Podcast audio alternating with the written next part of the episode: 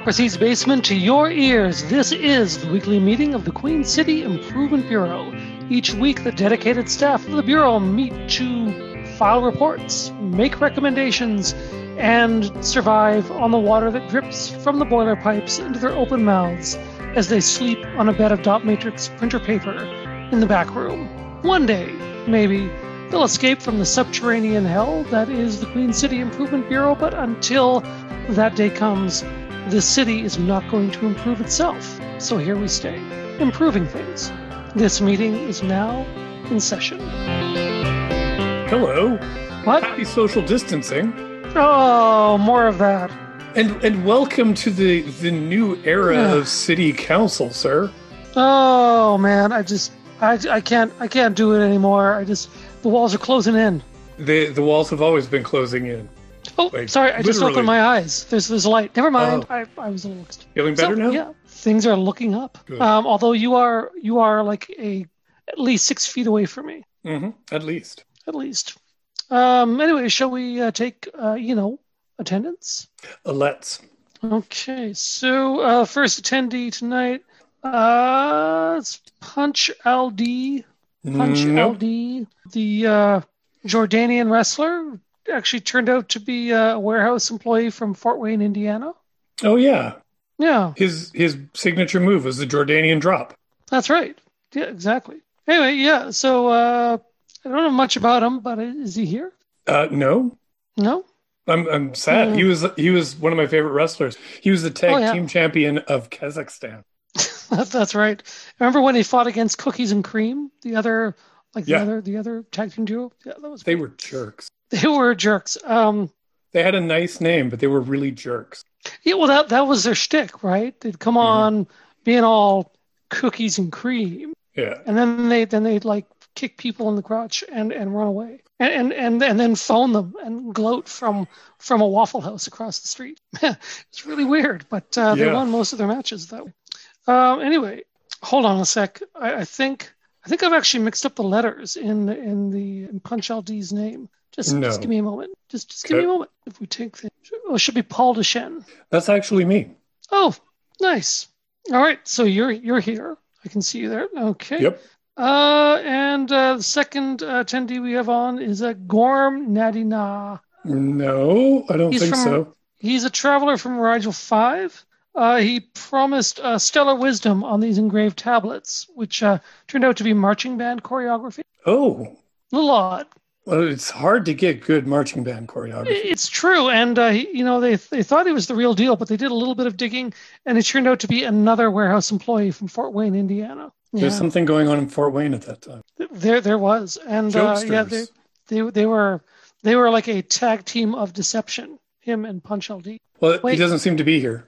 No, um, oh, okay, this is embarrassing. I think I've done it again. Uh, I've just mixed up the letters. Aidan Morgan. That's you.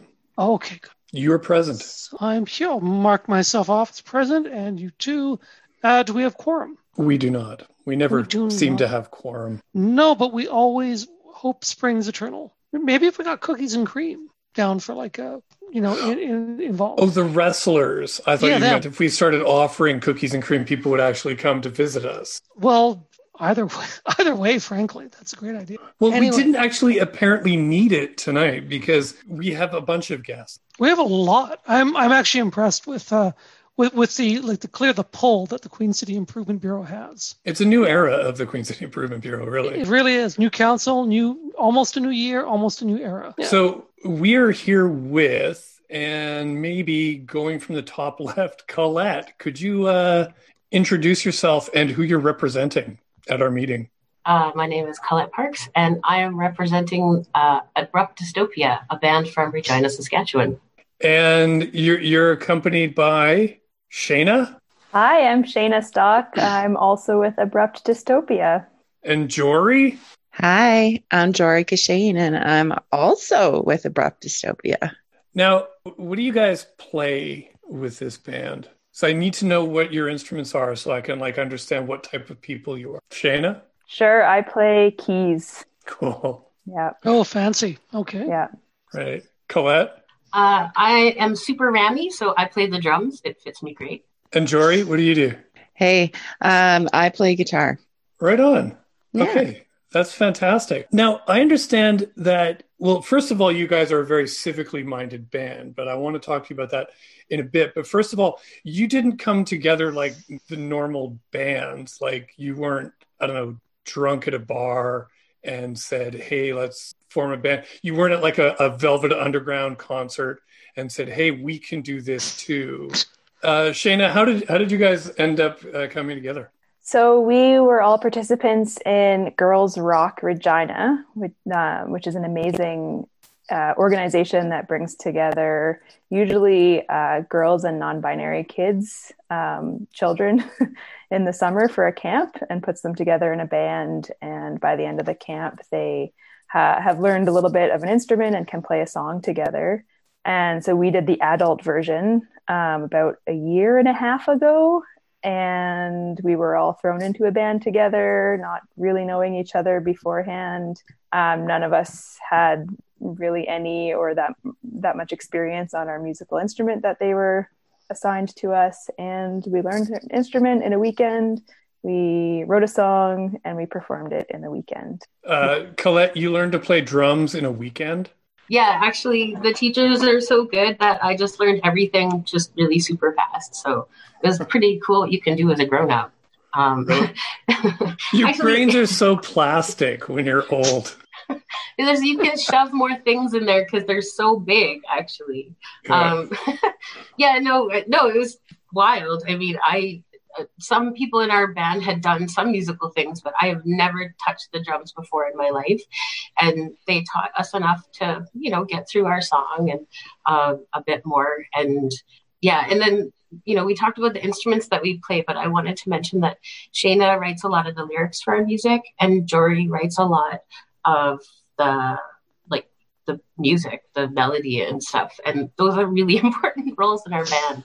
So I wanted to mention that too, because I'm not a poet uh, at all. I'm Rami. So I do the drums and then other folks do other things. But but we all know that hitting things with sticks is the most important part of any band. It's the loudest. And apparently I am like, people wait for me. So I like you sort of, I thought the singer was the boss, maybe. I don't know. But no, it's the person in the back. It's the drums. So it's uh, it's been a really fun time, uh, really learning and growing a lot for sure. Yeah. Cool. Uh, Jory, had you ever played guitar before you started this? Uh, yeah, I did actually. Uh, I've played guitar um, for a little while, but I've never been in a band before. And my guitar uh, skills usually never left my bedroom. Um, so yeah, I was a bit of a closet guitarist, Yeah. but no more. How did you feel taking like that? Like, I would think that that step from guitarist for yourself to guitarist with other people is terrifying and strange. How did it feel for you? Yeah, it was definitely terrifying.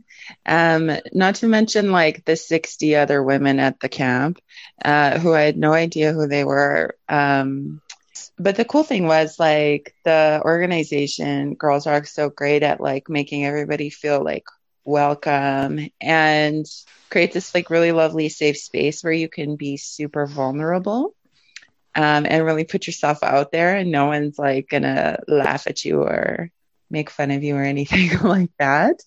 Um, so that's really nice. That was helpful for sure. And um, of course, my lovely bandmates are all like amazing people who are just super kind and and open and awesome. So that helps too. It's good to have like that um, compassion so that you can feel a little vulnerable.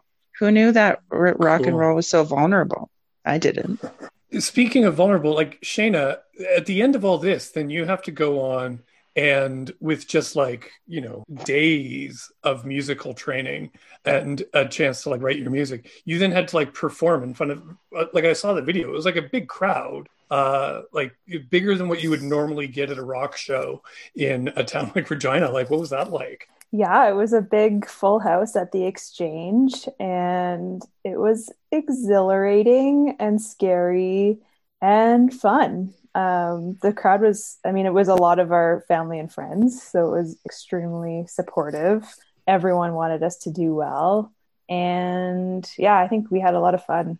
Um, and yeah, I, I don't know.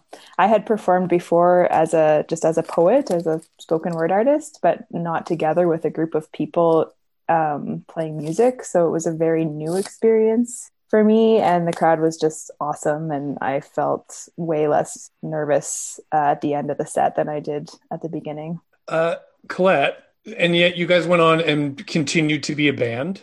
Uh, how did that happen? You're a real band now. You're not just like a camp band. well, camp bands are legit, but yeah, no, we did uh, we did um, continue on, which I didn't expect that we could or would, but we all that was something we were interested in, uh, and then um, and that we had the time to do because it's it takes up a lot of your time and trying to coordinate five people um, to get together and, and, jam is actually really hard you know pre-covid times.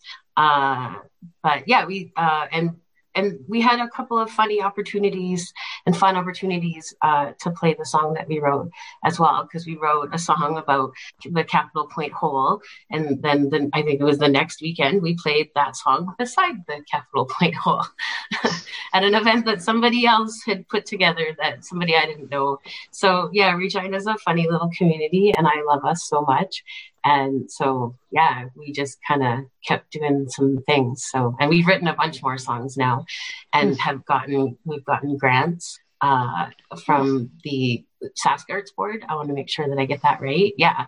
So, uh, the, not just, you know, our friends and family and the Girls Rock community, they've all supported us, but, uh, you know, the broader arts community and the Arts Board uh, has supported us, which is really meaningful in a, in a, um, you know the whole point of girls rock is that there aren't a lot of girls in rock and roll. Um, and so uh, creating that space and has yeah really meant a lot to all of us for sure.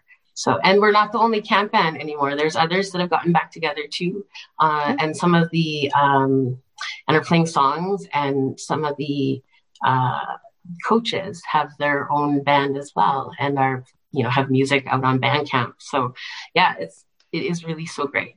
It, it's really amazing that this this group because it, it, didn't just create a bunch of like uh, adult bands from when you guys got together, but there's like uh, a mass of like kid bands that it mm-hmm. generates mm-hmm. like every year that it gets together. Uh, that then like and they're like you know girl and non non-binary kid dominated bands going out into the uh, the musicosphere. Um, so, but uh Jory, like do you think that you shred harder than these little kids who go and do the camps? Oh, oh, I don't want to make anyone upset. Um no, I don't think I do shred harder than them. I want to say yes, but I just I don't think so. But like when they're when they're practicing though, do you show up with your guitar and say this is pathetic and then like shred? And they, and they run off crying? Because I mean, we wouldn't judge you if you did that. I don't. I I've not yet like um, embodied that like rock and roll star persona. I'm working on it, but I'm I'm definitely not at that level yet for sure. We've had we've played some of the kids rock uh, bands that have come out of uh, uh, girls rock and uh, I've been to a, a, girls rock show, and it was just like the little kids camp.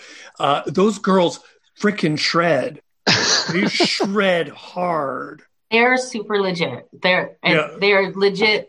They're legit in that moment, and some of them have gone on to have solo careers, like legitimately playing solo shows in coffee shops in Regina. Um, the whole thing is super legit and also super adorable, um, and just beautiful. Sorry, I think there's something about being 12 that allows you some kind of inhibition that I do not feel as a 37 year old that I'm trying to unlearn. Yeah, there's, there's an advantage there, I, I feel. uh, I should mention that we're on 91.3 FM, CJTR, tuned into the community. This is the Queen City Improvement Bureau, and we're talking with Shayna Stock, Colette Parks, and Jory Cashin from uh, Abrupt Dystopia, the band. So the first time that I saw you guys play was at that show next to the Capital Pointe. Uh, well, it was a hole back then. Mm-hmm. Uh, it is no longer a hole. But uh, Shayna, you're the lyricist I hear. What moved you about Capital Pointe and, and the hole that we we had from it uh, to to write a song about that?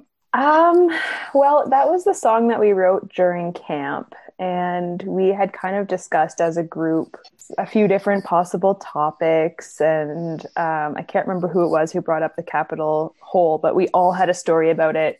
It immediately kind of inspired this whole conversation about, yeah, like my daughter watches it from the second floor window of her daycare and is super fascinated, and and just all these personal connections to this like major feature of Regina's downtown for the last 10 plus years.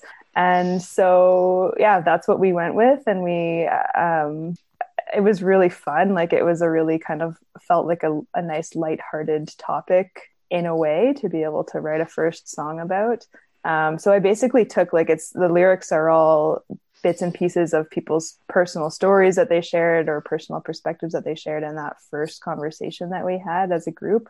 And um, yeah, and I, I also just feel like there needs to be more songs about municipal politics. we actually wrote a second song, and it's about um, roadworks. So yeah, about which? about road where we, it's called Zipper Merge. So um, yeah, so we're. We're, we didn't write any more songs after that about municipal issues uh, so far, but the first two definitely. Um, does Zipper merge? Do you think that it will like f- finally like clear up this problem? Like, will people like? Is it an instructional song that teaches people how to zipper merge, or is there more to it? It, it is. Yeah. No. It's um. You know, take my hand. I'll show you how.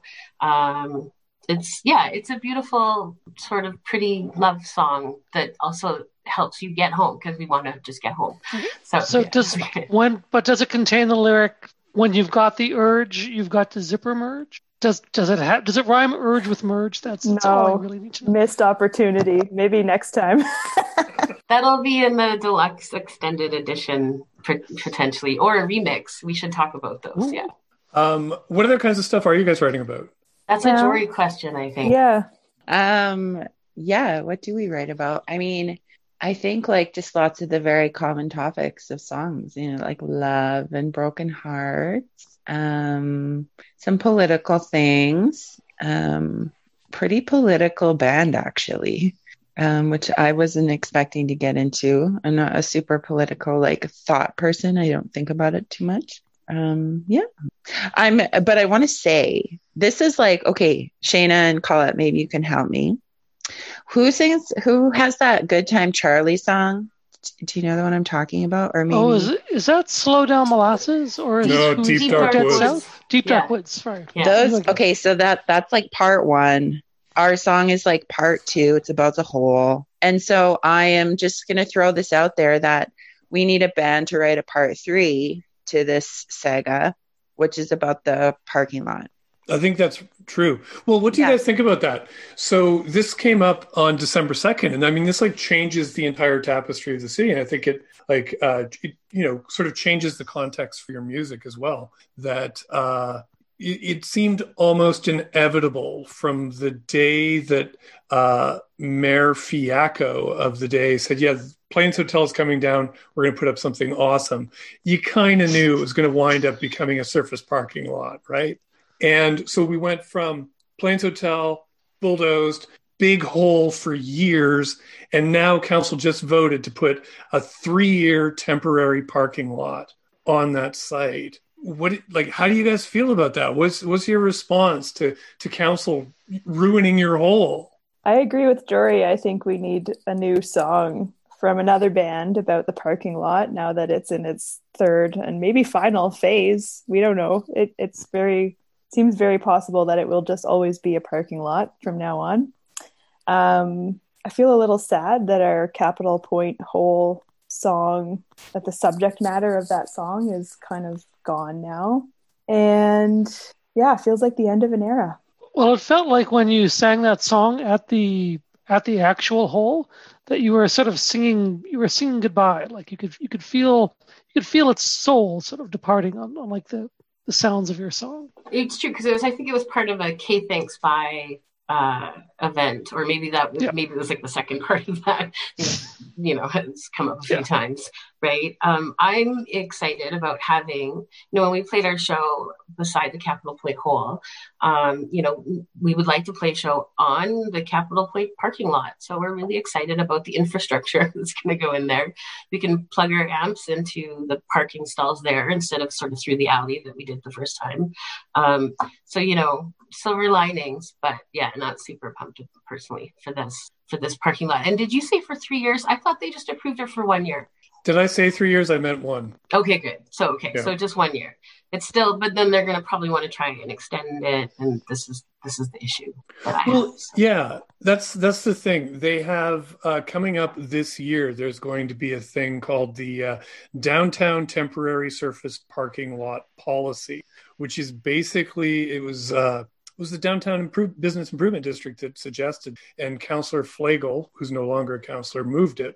And administration is coming back with it uh, early this uh, next year, and it will basically lay out the rules for it. Like, if you want to tear down a building downtown, here's how you put a surface parking lot there, and it's for between. They they were saying like up to three to five years for a surface parking lot. So my theory is that Magnetic Capital, the people who are buying the Capital Pointe lot are going to get their year. And then when that's done, there'll be this policy and they'll go to city council and say, you owe us four years of parking lot. I was saying the great thing is that if you have like a concert uh, on the parking lot, it can be a drive-in concert. We could all pull up and park in the stalls and just pay for parking. Yeah. Love that idea. So summer 2021, abrupt dystopia in the Capital Pointe parking lot you heard it here first. yeah,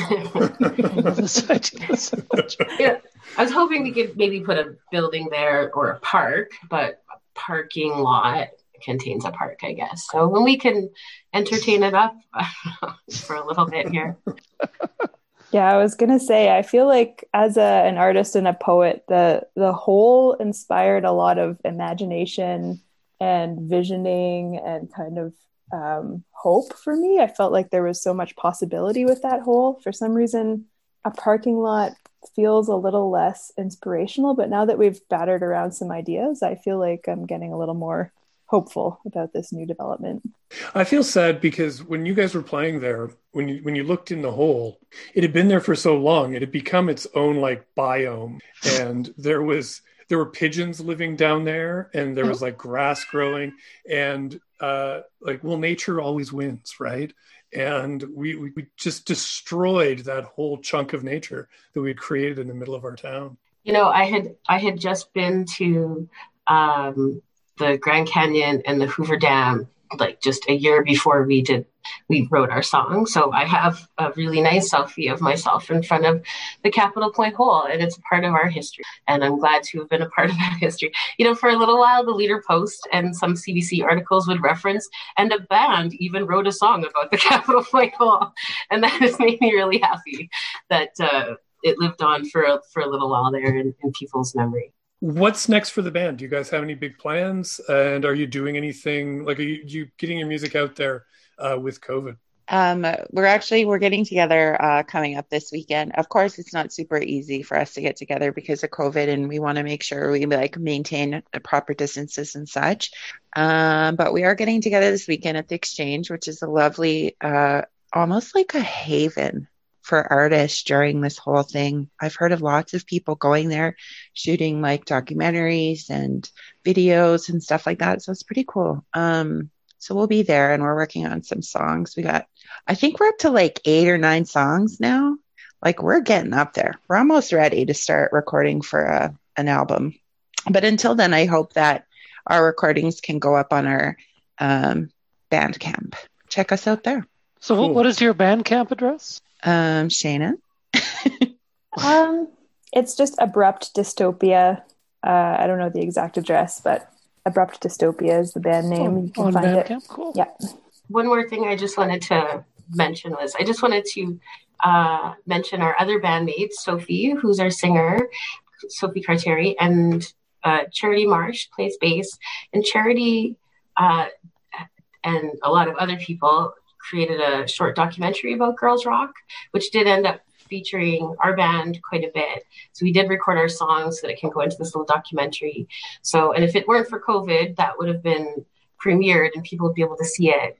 Um, but that hasn't happened yet. But there's definitely there's so much creativity in the individuals in this group, um, and so it's been really fun uh, so far. Like the amount of stuff that we've accomplished in just like this really short amount of time. So yeah, who knows what's coming next? Okay, well, thanks a lot for joining us uh, at this meeting. I really appreciate it. Absolutely. Thanks for having us. Thanks for having Mm. us. Yeah. Yeah, thanks so much.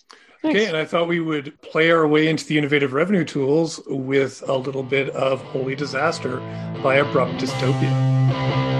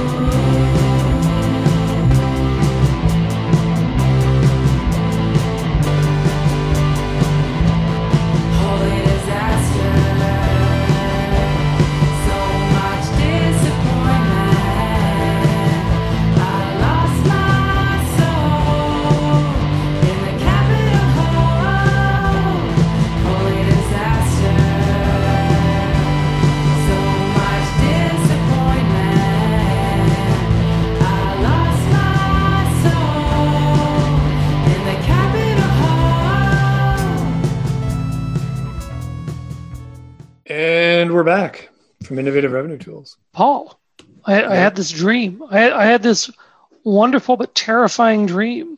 Like a genuine rock and roll band came and talked to us. Not possible. Is this who who what rock and roll band would come hang out with us? It, I don't know. It was just like this. It was like this badass all woman rock and roll band, and they and they told us all about their their process. Yeah, no. The, the best we could hope for is some post rock instrumental group. Okay, yeah, that that sounds more like our speed. They'd come down here and noodle on their synthesizers and guitars for you know half an hour. And wear sunglasses and not not even acknowledge us. Stupid post rock improv bands. I hate them. Who do they think they are? Uh, so uh, we've got uh, more things, more things on the Yes. agenda. I mean, it never stops around here. Things keep happening. Well, eh, uh, we have that new council. Yeah. How how about that new council, huh? Still got that new council smell. Um, I mean, those are the reports, right? Like you can't actually, I can't actually go to city council and smell them because of the COVID rules. Right. But I mean, you you, you assume that you know they still have that, you know, that sort of like that off-gassing Naugahyde smell. Yeah, we. This is the first time we've met since we got our new council. I know it's And, true. uh, So I guess we should go over like who they are and what we've learned about them. Uh, we've got for Ward One, uh, we've got Cheryl Stadnichuk beat Barb Young. yes. So that's a that's a big change because Barb Young hadn't just been a city councilor since you know uh, for like three terms, four terms. Uh, She'd been a, a school trustee for years and years and years and years before that. Uh, Ward two, Bob Hawkins, uh, the Hawk managed to like hold his seat against Yep. uh, many challengers. Flew down and and, and grabbed the uh, the trembling gopher of victory, carried He- carried it off in his in his talons. Uh, Ward three, uh, Andrew Stevens. I don't think there was any surprises there. He managed to hold that seat. Ward four, of course, uh, hotly contested Lori Bresciani. Uh, we were the first to call her uh, winning that spot, though. True. Uh, Ward five is uh, John Findura has stayed. Ward six, we have Daniel LeBlanc. This was like I think a big upset uh, Mhm. where uh, Daniel LeBlanc defeated uh, Joel Murray, who by all accounts was a very nice guy. Well, we've had him on the show. Yeah, very really nice nice. He's a guy. nice guy. Yeah, and I think he was, you know, a fairly well liked uh, city councilor, but he got pretty thoroughly beaten by Daniel LeBlanc. Well, Who, I heard I heard Daniel LeBlanc actually like like Joe Murray he longboards, but he had like this even longer board with flames painted on it on the deck, Yeah, and you can't it's- really compete against the like uh, uh, flames on your longboard. No, that uh, you kind of knew when you saw Daniel LeBlanc boarding down the street that it was all over Yeah. for Joel. Exactly. Ward seven, Terina Shaw uh, defeated uh, Councillor Bryce. That was Yes. Again Councillor Bryce, longtime councillor. Uh, I think she started in 2002 or 2005, somewhere in there. She uh, first got on city council, so she had been around for a very, very long time. And uh, yeah, defeated by Terina Shaw. Ward eight, uh, friend of the show, Shanon Zachidniak. Yeah. Enviro Collective co-founder, if I recall. Yeah, absolutely. Ward 9, Jason Mancinelli held his seat against uh, Catherine Gagne. That was a close race. Uh, she, uh, high profile candidate up against Jason Mancinelli, Mhm. and uh, he squeaked it out, though. No, I was going to say, uh, Jason Mancinelli managed to beat the uh, the controversy swirling around him that he might be a cyborg from the future. yeah, Like that his mild mannered demeanor might actually be covering up the fact that he is a killbot. And you know, this is one of those things where the polls were just wrong. Uh, all the polling suggested that people weren't ready for a killbot, uh, a revealed killbot on council. But you know, so many things have gone in 2020. The pollsters were wrong. Everybody, evidently, not just in this election, but in all elections, they're good with killbots. Yeah, the, the whole the whole killbot the tide of killbot opinion shifted. Yeah, everybody's okay with killbots. They want their Mhm. killbots in, in everything. Yeah, They want they want them in the restaurants. They want them in their homes. I've heard people marrying killbots. It's it's a whole new world. I'm not. I'm not really ready for this. I've got to say that the whole killbot thing is one of the signs that you know I'm getting old. Like you know, the young kids maybe they're okay with killbots, but in my day, there were no Yeah, my- killbots. Yeah, they were they were here to like destroy humanity to pave the Yeah. way for the machines, and Yeah. suddenly that's not a thing. No. Apparently, We had murder machines, but they were Yeah. you know they weren't quite so brazen. They were a little bit more behind the scenes doing their murders. yeah, they were they were they they had actually traveled from from the past, so they they were generally slow and often coal powered, and yeah, uh, clockwork, a lot of clockwork. a lot of clockwork so pretty easy to like deal with you just had to like find a key or just cut off their coal supply Yeah, uh, and they would overheat or wind down But, yeah. uh, Water was good. Yeah. exactly they would rust quite a bit killbots though they seem to have uh, integrated well into the community Yeah, I think it's going to be generations of killbots. living in harmony forward. with with humanity And then there's Ward 10. That's the last one. No Mhm. killbots, uh, but a Landon Mohl right in Ward 10. Not Mhm. actually a literal mole, though. no no well not that we know of I mean, it's Well, just his that- surname. yeah well, i mean wouldn't that be the scandal though It would be, yeah, if his ancestors were moles. yeah or if he himself were a mole in disguise You'd think he wouldn't go with the name mole, though. ooh that's a good point Yeah, like maybe he's an owl who's trying to throw us off the track by saying he's a mole. Owls aren't actually that bright, contrary Well- to popular belief. So that's Yeah. the kind of thing they would do. and I, and I have seen him like I have seen him um uh, I have seen him uh throwing up small pellets of uh, bones and fur so that that lends some credence to the whole owl theory It does. The next time I see him, uh, if if I get a chance, uh, I'll just call him Landon Owl and make like it's just a, a slip of the tongue and see how he responds. Or we could put on an elaborate play about uh, owls, like disguising themselves and ascending to like municipal power, and uh, and like it'll be it'll be like Hamlet. We'll watch for his reaction. Yeah. All right. So that's our new city council. Oh, and of course we have a new mayor, All right. Sandra Masters. Wow. Not mole, not owl, not killbot, but a human Sandra Masters. So she has the last name that says um, yeah, she's gonna she's headed for higher office. That's right. She's not Yeah. Sandra Servants. She's Sandra Masters. She chaired her first city council meeting on December 2nd. And it was so strange because I've been going to city council meetings since 2007. Uh, so that would have been the waning years of Pat Fiacco, headed straight into the Fougere years, who had also been on council forever before that. So to have someone new, that new, occupying the mayor's chair was very, very different she has a completely different energy about her than Fougere had or Fiacco before him. Uh, much lighter, much more jocular.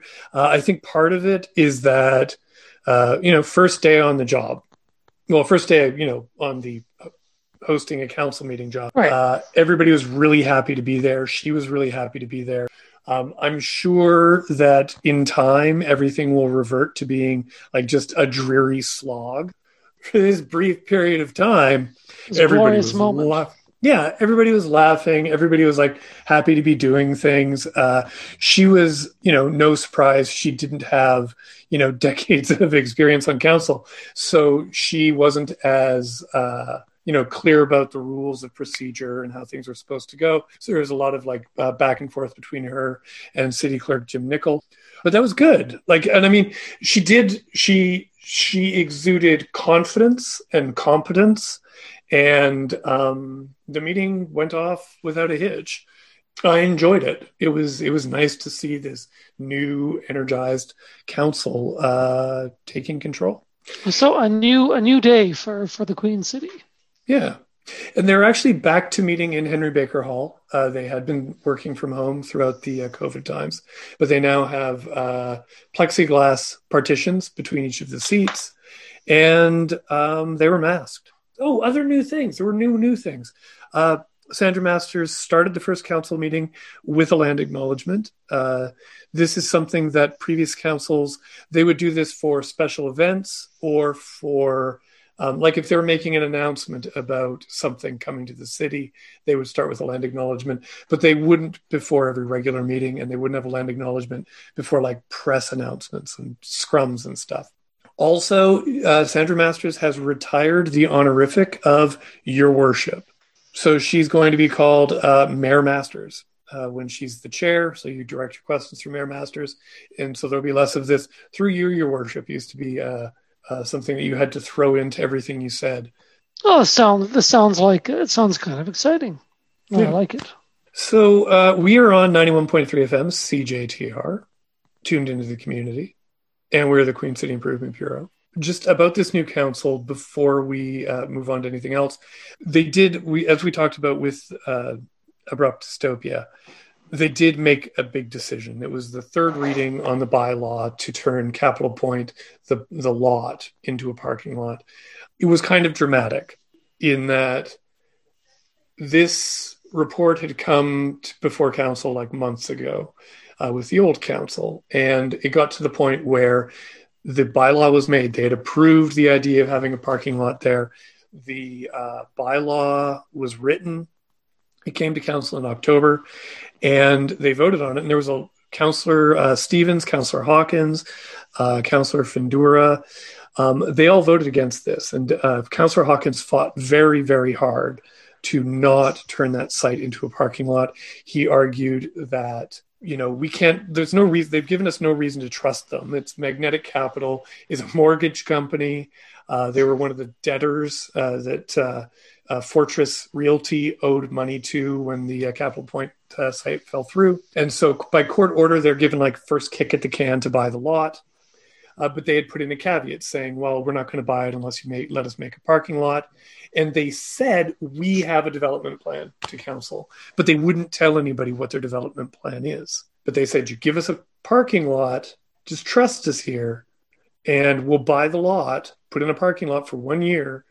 And then we'll we'll unveil this amazing plan that you won't be able to believe how awesome it is. Well, in fairness, I think if if the last 15 years or so has really taught us anything, it's that we should trust um, large out of town corporations with lots of money on on what to do with that piece of property because the results have been stellar so far. It, it, it's produced so much creativity in the city, really. Like Abrupt Dystopia, where would they be if not for Fortress Realty completely cocking up Capital Pointe? True dat. So, council approved the idea of putting a parking lot down there. You, despite Councillor Hawkins saying, you know, if we just leave it be, eventually it'll be ours. We'll be able to like take it over for non-payment of property taxes, and Mhm. then we can develop it or we can sell it and we'll have control over it. But council was not swayed by that. What they were swayed by is that as soon as Magnetic Capital takes over that site, they owe the property taxes on that site that are passed to, and will have to pay the city $2.8 million right away. Uh, when the bylaw came to council in October, it got to first reading, second reading, but they did not vote unanimously to go to third reading. So you can't do third reading in the same meeting as first and second without a unanimous vote. So they had to wait till after the election. So everybody was like, "Hey, third reading, it could fail on third reading," and we've got six new six new people on council. So there were some people thinking that this was going to fail on third reading, and the parking lot was not going to happen, especially since Findura, Hawkins, and Stevens were the remaining councillors who had voted against the parking lot. Right. Well, I mean, I think So it's hard the- to say no to 2.8 million dollars. Right, and so they did get they got five votes. They got the they got Hawkins and Stevens. They also got Daniel LeBlanc, uh, Cheryl Stadnichuk, and who's the last one? Shanna Zachidniak. All voted against the parking lot. So they needed one more. Oh, So and Findura had voted against it, and then he flipped. He said, "No, you know, I think we need to have more trust in this city. We need to trust more. So I'm going to vote for this parking lot." what? Okay. Yeah. Okay. Yeah. Thank you. Okay, Findura. I, I find that to be a perplexing statement, but okay. Yep. And then we lost our so then we lost our sixth vote. But then Jason Mancinelli got up and said, "You know what? I voted yes last time. I'm voting no this time because Magnetic has not brought forward enough so that we could trust them to pull this project off. We needed more information. They wouldn't give it to us. Right. So it was they're, like, they're, you they're, got your, they're- yeah, they're kind of sus, as as the kids say these days. is that sus? sus? Suspect from from the game Among Oh. Us. But when the vote was called, Mancinelli flipped back. And that was it. Everything fell apart at that point. Mancinelli Wow. voted in favor. Uh, new councillors, Landon Mohl and Terina Shaw, both voted in favor of the parking lot. John Findura, as I said before, Lori Bresciani, she had voted in favor last time. And Sandra Masters, our new mayor, voted in favor of the parking lot. So this was our- big chance to say we're going to stick with the vision of the official community plan. Parking lots are not allowed downtown anymore, but they decided to go with a temporary parking lot. Yep, visions and plans uh, tend to uh, crumble in the wake of, uh, un, you know, the promise of unpaid property taxes. This vote was kind of a uh, it presages how a lot of votes are going to go with this new council. I think we're going to see a lot of six to fives. I think people like Mancinelli, probably Landon Mohl, maybe Trina Shaw are going to be the deciding votes between like the progressive wing and the other wing. I I wonder. I wonder actually about uh, Mancinelli if uh, maybe maybe there's a, like a short in his Killbot wiring that's causing him to flip back and forth. Yeah, because I thought what Killbots did is killed things, like you know, killed projects. exactly, and you can't kill humans anymore. You have to kill like ideas and projects and initiatives. So maybe we just need to get him in and like you know, little adjustment, a little tweak to, the, to the wiring. Get him sent to the shop. So anyways, that is uh, pretty much caught up on City Council. Uh, they made a few more changes at that council meeting. Uh, they decided to change up the committee structure, so there's only going to be an executive committee, which will take over uh, finance committee.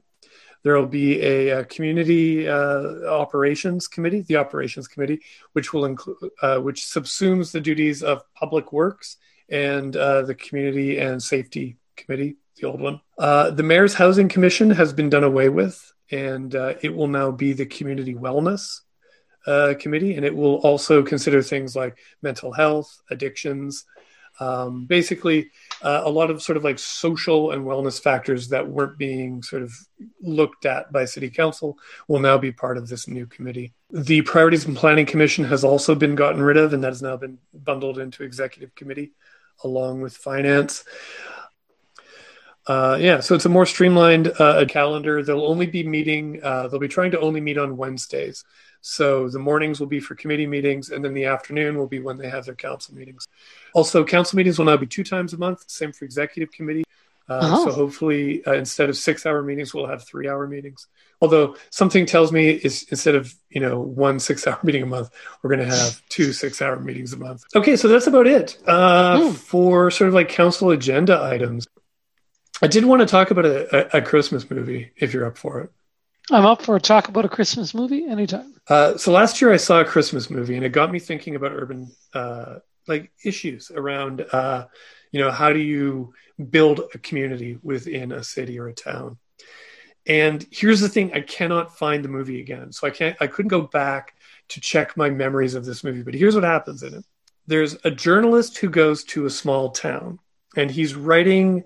It's either an article or a book about the most Christmassy town in the country. I'm going to guess it's an article because these movies, it's always an article that they have to write because there's a deadline to get that get that article in.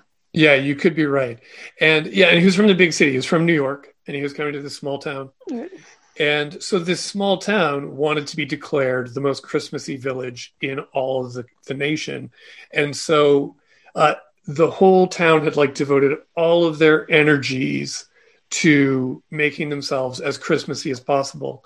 And so a lot of the movie was um, a woman who I think was like uh, either the mayor or some kind of official in town was taking this guy from Christmas activity to Christmas activity. So, like ugly sweater making uh, competition, um, making ornaments out of pine cones, uh, painting stuff.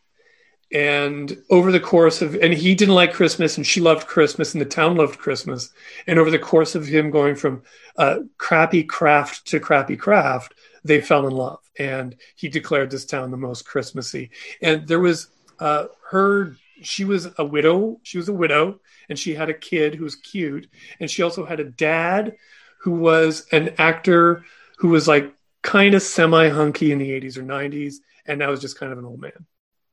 Apparently, this is like every Christmas Hallmark Christmas movie. More or less. I mean, they're they're always. I mean, there's always a town that's really really Christmassy. There's always and they're always trying to get someone, usually a big city cynic, into the spirit of Christmas, and they don't want to be in the spirit of Christmas. But at the end, they find love and Christmas. Although I think uh, it's never religious. They, ne- they never find Jesus. But you know, Right.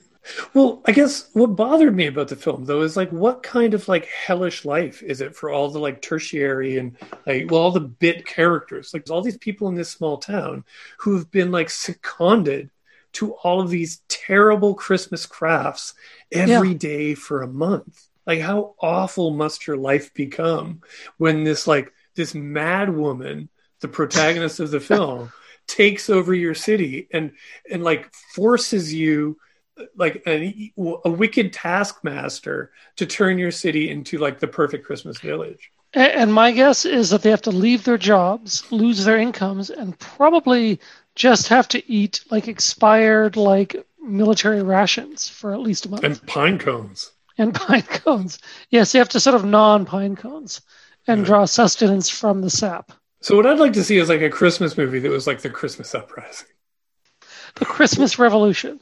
Where all these like people are being forced to like, you know, work in the ugly sweater mines, uh, rise up Seize and the means the of city back production. Seize, seize the threads of production. Yeah, and weave Oh. and weave a glorious utopian sweater. Do do you see a connection between this like Christmas centered like subsistence economy can we apply that to the Queen City in any way for to improve it? I I think I mentioned this to you before. This, this reminded me of Grey Cup. How like yes. so much of the city when the Grey Cup was coming, so much of the city was like turned towards this, uh, you know, this this objective of making like the best Grey Cup ever. The great this town in, in all of Canada. Yeah, Riderville, as a matter of fact. yeah, and everybody drives around with like trucks with like I, I'm a citizen of Rider Nation, and hmm Setting Yeah. up this shadow government based on kicking an oddly shaped ball around. Yes. Yeah, I actually I, I went to see uh, 310 to Yuma at uh, the Golden Mile the night that the Grey Cup was played here, and uh, when the when the Riders won, and uh, the staff of the Golden Mile, I was the only person who came to watch a movie that night. I think I was like they they just despised me because they all wanted to go run out on the uh, the Green Mile, but. Uh, they had to like they had to show me 310 to Yuma. That is a weird coincidence because I actually went to see a movie at the Southland. I don't Yeah. I don't remember what the movie was though, but I, I went to see it and I walked from the Southland back up back up uh, to you know to home and uh, through through the celebration and a little girl high fived me Nice. on the Albert Street Bridge. did you did you feel like you had the rider spirit at that point? When when when I got high fived by a little girl, I was like, I get it. I get the rider spirit now. Yeah, see, I never my heart never opened up to the uh, to Rider Nation. It it, it still it kind of grinched grinched itself shut.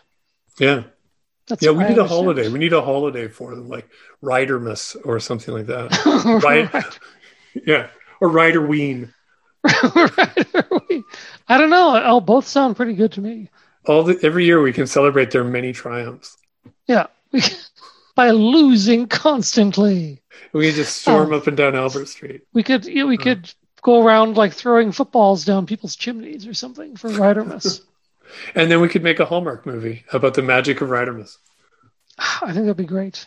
Yeah. Now you are aware that just today uh, Lifetime announced its collaboration with Kentucky Fried Chicken. I saw that. Yeah. Yes. Um, so uh, Eh, You've watched it, I'm assuming. No, it, it's it's on the 13th of December. Okay. What's it called? A Recipe for Seduction, starring Mario Lopez as Colonel Sanders. Oh my God. So I think we're going to get like a sort of a telenovela style KFC romance. Are, are, have we reached like the echelon of culture at this point, or is this? Uh, somebody suggested that, well, there, you, you can't because there's always more variations on the form. So somebody suggested that other fast food outlets were going to get in on the romance movie uh, genre. Somebody know, uh, recommended like um, uh, uh, Burger King Throne of Love. nice. But my favorite Ooh. was McDonald's Down to Clown. That's good. That's good. I was going to suggest. I was going to suggest Hamburgle My Heart. oh, that's good. I like that. I like that just as much. All right. He thought he was Anyways. burgling hamburgers, but anyway. Yeah. Anyways, we're out of time. We're totally out of Oh, time. oh, right. I'm sorry. That's all right. Shall I? Uh, shall I move to adjourn? I second that motion. Let's adjourn. You've been listening to the Queen City Improvement Bureau, 91.3 FM, CJTR, Community Radio. Tune to the community. Your host, Paul Dechene, Aidan Morgan, Music Book and aka Godwire. Uh, you can find us 7 to 8 Thursday evenings, full and uh, 3, 10 a.m. 10 a.m. on Monday mornings, or is it Three. No, 3 p.m. Three. now. 3 p.m. Yeah. Monday afternoons. Uh, coming up next, we've got oh, of course, uh, thanks to Apoptopia for uh, for the guesting on the first half of the show. Coming up next, Miracle Cabaret, followed by Cockpit, then musical on through the night. See you around. Keep on improving, return. Goodbye.